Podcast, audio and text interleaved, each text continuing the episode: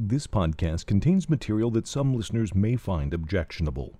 It may contain graphic descriptions of atrocities committed during the 1937 Nanking Massacre in China. Welcome back to the wartime diaries of Minnie Vautrin and Tsen Shui-fang. On this episode, we'll hear how both women repeatedly put their lives on the line to protect the thousands of refugees living on the overcrowded Ginling campus. Despite their efforts, women and girls as young as 12 are often abducted and raped by Japanese soldiers. Chinese men, suspected of being Chinese army deserters, are bound and shot. At the end of these two terror-filled days, Minnie and Shui-fang turn to faith to renew their hope. We begin with the diary of Minnie Vautrin, Thursday, December 16th, 1937. Tonight I asked George Fitch how the day went, and what progress they had made toward restoring peace in the city. His reply was, "It was hell today, the blackest day of my life." Certainly, it was that for me too. Last night was quiet, and our three foreign men were undisturbed, but the day was anything but peaceful. About 10 o'clock this morning, an official inspection of Ginling took place, a thorough search for Chinese soldiers. More than 100 Japanese came to the campus and began with the arts building. They wanted every room opened, and if the key was not forthcoming immediately, they were most impatient, and one of their party stood ready with an axe to open the door by force. My heart sank when I saw the thorough search start, for I knew that in the geography office upstairs were stored several hundred padded garments for wounded soldiers, work of the National Women's Relief Association, which we had not yet gotten rid of. We have been loath to burn them because we know that poor people this winter will be desperate for clothes. I took the soldiers to the room west of the fatal room, and they wanted to get in through the adjoining door, but I did not have the key. Fortunately, I took them up to the attic, where there were about 200 women and children, and that diverted their attention. Tonight after dark, we buried those garments. Mr. Chen threw a rifle in the pond, which he had. Twice they grabbed hold of one of our servants and started to take them off, saying they were soldiers. But I was there to say no soldier, coolie. And they were released from the fate of being shot or stabbed. They went through all the buildings in which we had refugees. A small group of four with petty officer wanted to drink, and we took them over to Mrs. Sen's dormitory. Fortunately, we did not know that there were probably as many as 6 machine guns trained on the campus, and many more soldiers on guard outside, ready to shoot had there been the slightest running. When the highest officer left, he wrote us a statement saying we had only women and children. This has helped us the rest of the day to keep out smaller groups. Soon after noon, a small group got in at the gate to the old infirmary, and they would have taken Tung's young brother had I not been there. Later they went along the road and demanded entrance at the laundry gate, and I was there in time. Had they found any suspected person, his fate would have been the same as the four men following them whom they roped together. They took them to our West Hill, and there I heard the shots. There probably is no crime that has not been committed in this city today. 30 girls were taken from language school last night, and today I have heard scores of heartbreaking stories of girls who were taken from their homes last night. One of the girls was but 12 years old. Food, bedding, and money have been taken from people. Mr. Lee had $55 taken from him. I suspect every house in the city has been opened again and yet again and robbed. Tonight, a truck passed in which there were 8 or 10 girls. And as it passed, they called out, "Jin Ming, save our lives." The occasional shots that we hear on the hills or on the street make us realize the sad fate of some man, very probably not a soldier. Most of my day has been spent sitting at the front gate as guard, except when I am called to run to some other part of the campus to escort a group of soldiers. This evening, Shen Zifu, the servant at the South Hill house, came down saying all the lights were on in the residence. My heart sank, for I thought it was occupied by soldiers. We went up to find that Searle and Mr. Riggs had not turned off their lights last night. Chang Si-fu's son, science hall janitor, was taken this morning, and Wei has not yet returned. We would like to do something, but do not know what we can do, for there is no order in the city, and I cannot leave the campus. Mr. John Rabe told the Japanese commander that he could help get them lights, water, and telephone service, but he would do nothing until order was restored in the city. Nanking is but a pitiful broken shell tonight.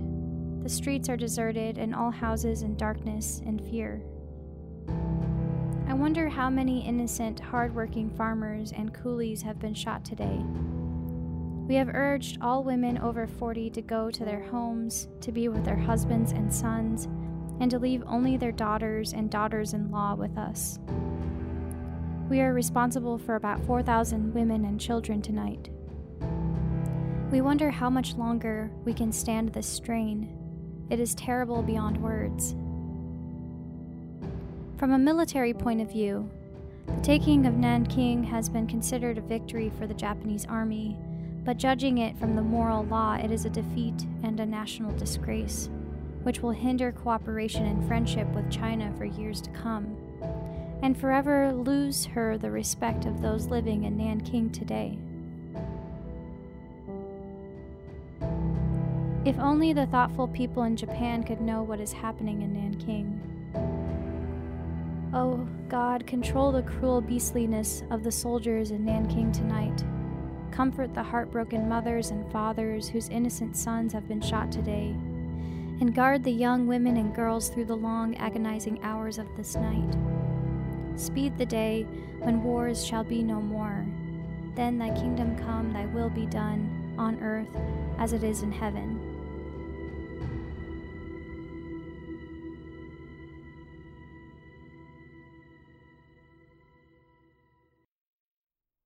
And now the same day, from the diary of Tsen Shui-fang. This morning, no later than 8:30, several Japanese soldiers came to inspect. Miss Vautrin received them, and I was there too. We had no idea how they intend to inspect. They claimed that they wanted to find Chinese soldiers. We're not worried about it, because there were no soldiers on the campus. Not simply looking for Chinese soldiers per se, they would insist that Chinese soldiers hid on the campus if they saw uniforms. When we were at number 300 building, Miss Volter and I were a little bit apprehensive, for many wounded soldiers' uniforms and vests made by ourselves or shipped here from other places were stored in the upstairs room of the geography department of the number 3 building. I stood at the door there while Vautrin took the Japanese soldiers to see other rooms. At that time, many refugees were there. Later, she took them to the 3rd floor and then went downstairs, skipping the geography department room. Only then, I felt a little bit relaxed. They were very fierce.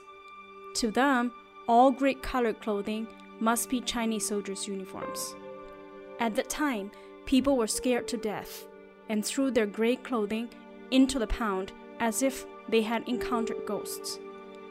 Vautrin took the soldiers to number 400 building for tea. One of them walked with me to number 100 building, and I had no way out but to enter the building.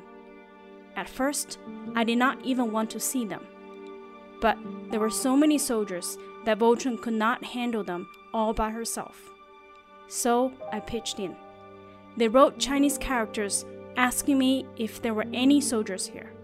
I replied no. So did Vautrin. She not only served them tea, but also treated them with snacks.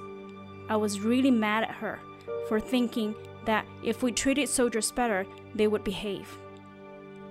They wrote characters asking us to promise that no Chinese soldiers be allowed here. They also wanted us to swear about it. She, Vautrin, did. They wrote characters to ask me if I understood what they meant. When they left the front gate, they gave Vautrin a notice to show the other Japanese soldiers and to deter them from entering the campus. As a matter of fact, it was useless. In the afternoon, soldiers came again and took little Town's brother away and accused him of being a Chinese soldier. He looked a little bit like a soldier. Twice he was released on Vautrin's vouching for him. The workers heard that the Japanese soldiers tended to take away males with long hair, so some of them shaved their heads. They had no idea that Japanese soldiers treated the shaved heads even more harshly. They thought that all Chinese deserters shaved their heads. It's too late for the workers to regret to have their hair shaved. One group of soldiers after another continued to come, which made Vautrin busy to death.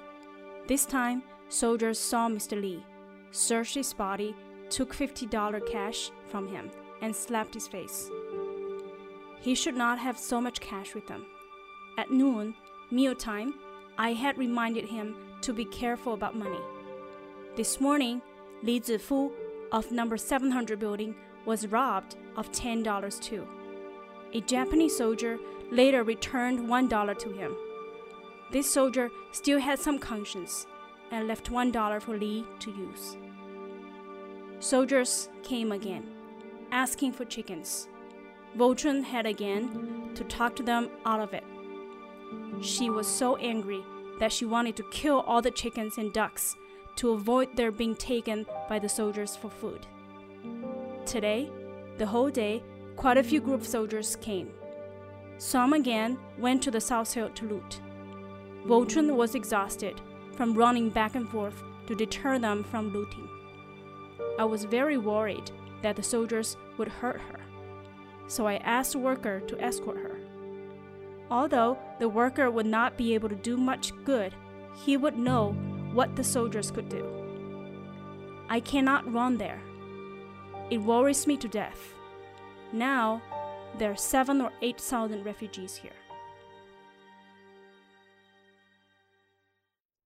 Friday, December 17th, from the diary of Minnie Vautrin. Went to gate at 7:30 to get message to Mr. Sun, who slept down in the house with Francis Chen. Red Cross kitchen must have coal and rice. A stream of weary, wild-eyed women were coming in, said their night had been one of horror, that again and again their homes had been visited by soldiers.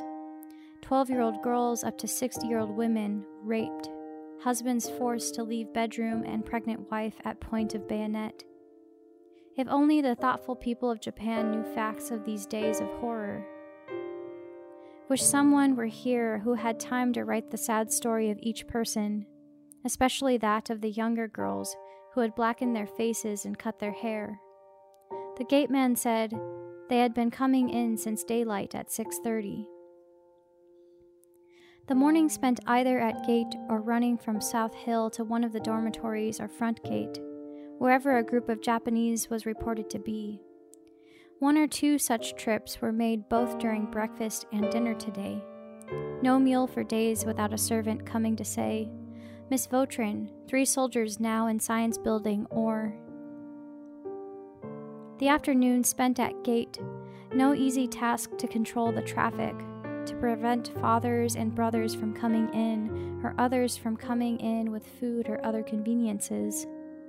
There are more than 4,000 on campus, and when 4,000 more bring in food, the task becomes complicated, especially when we have to be very careful about those who come in.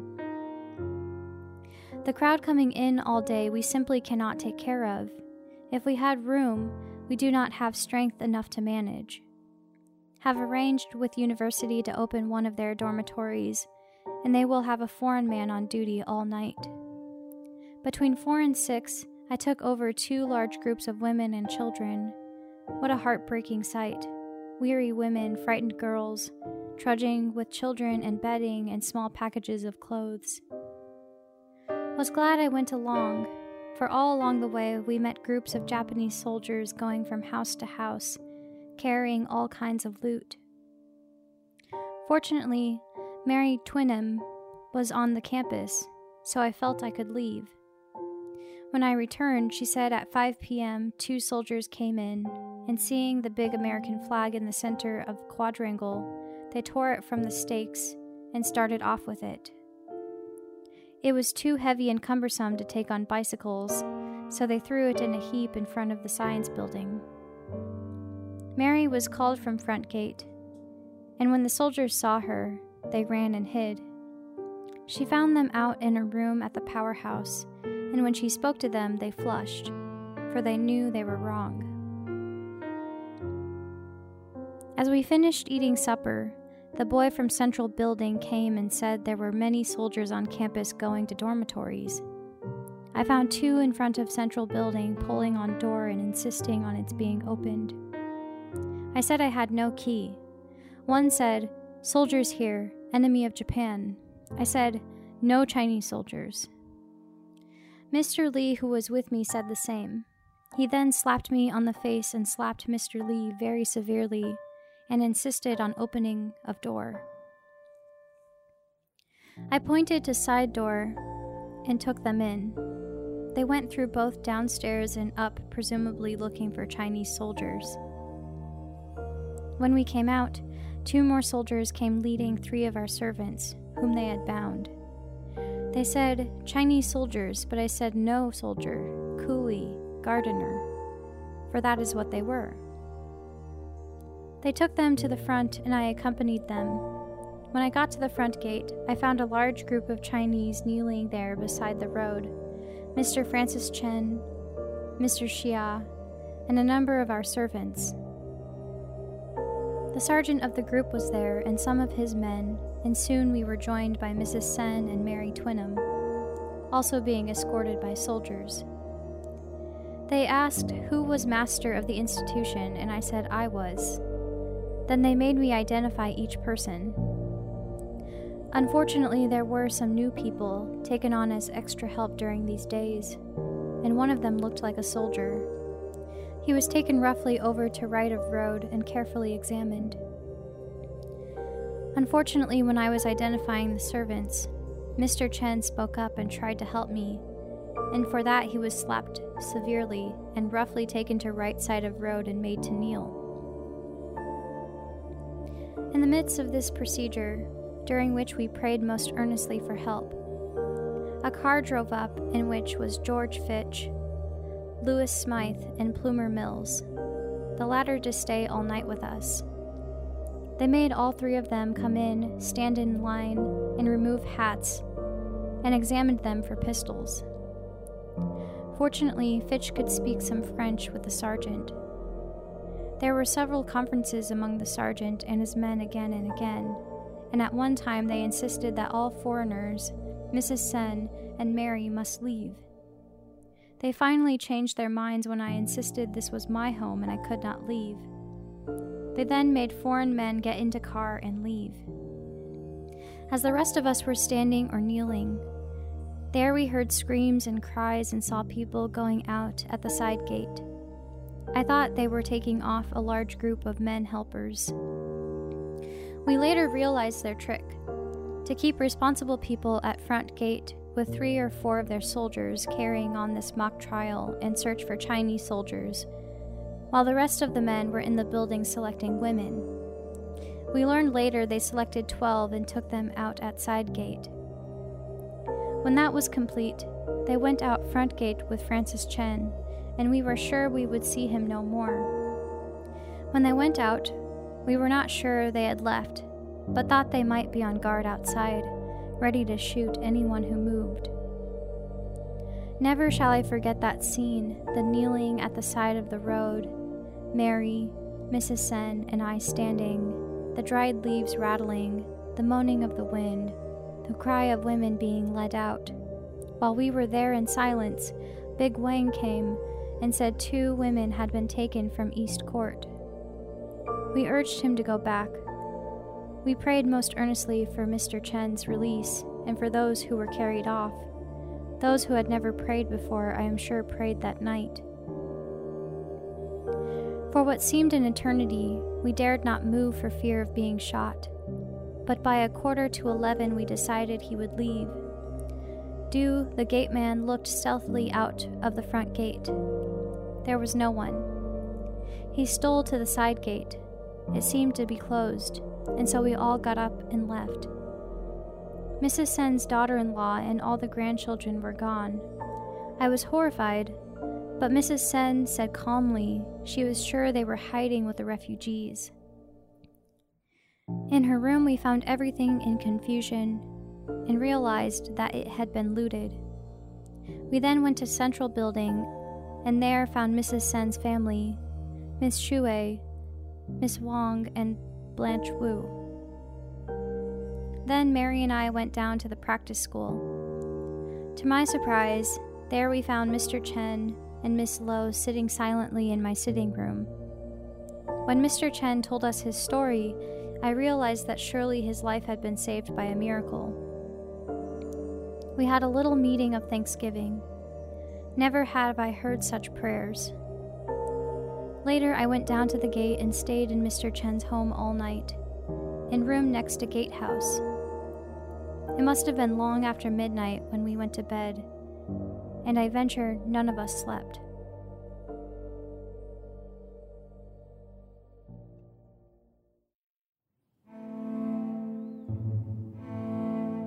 Thanks for listening. Next episode, we hear the same incident from Sen's perspective, and the Japanese soldiers continue their search for Chinese army deserters.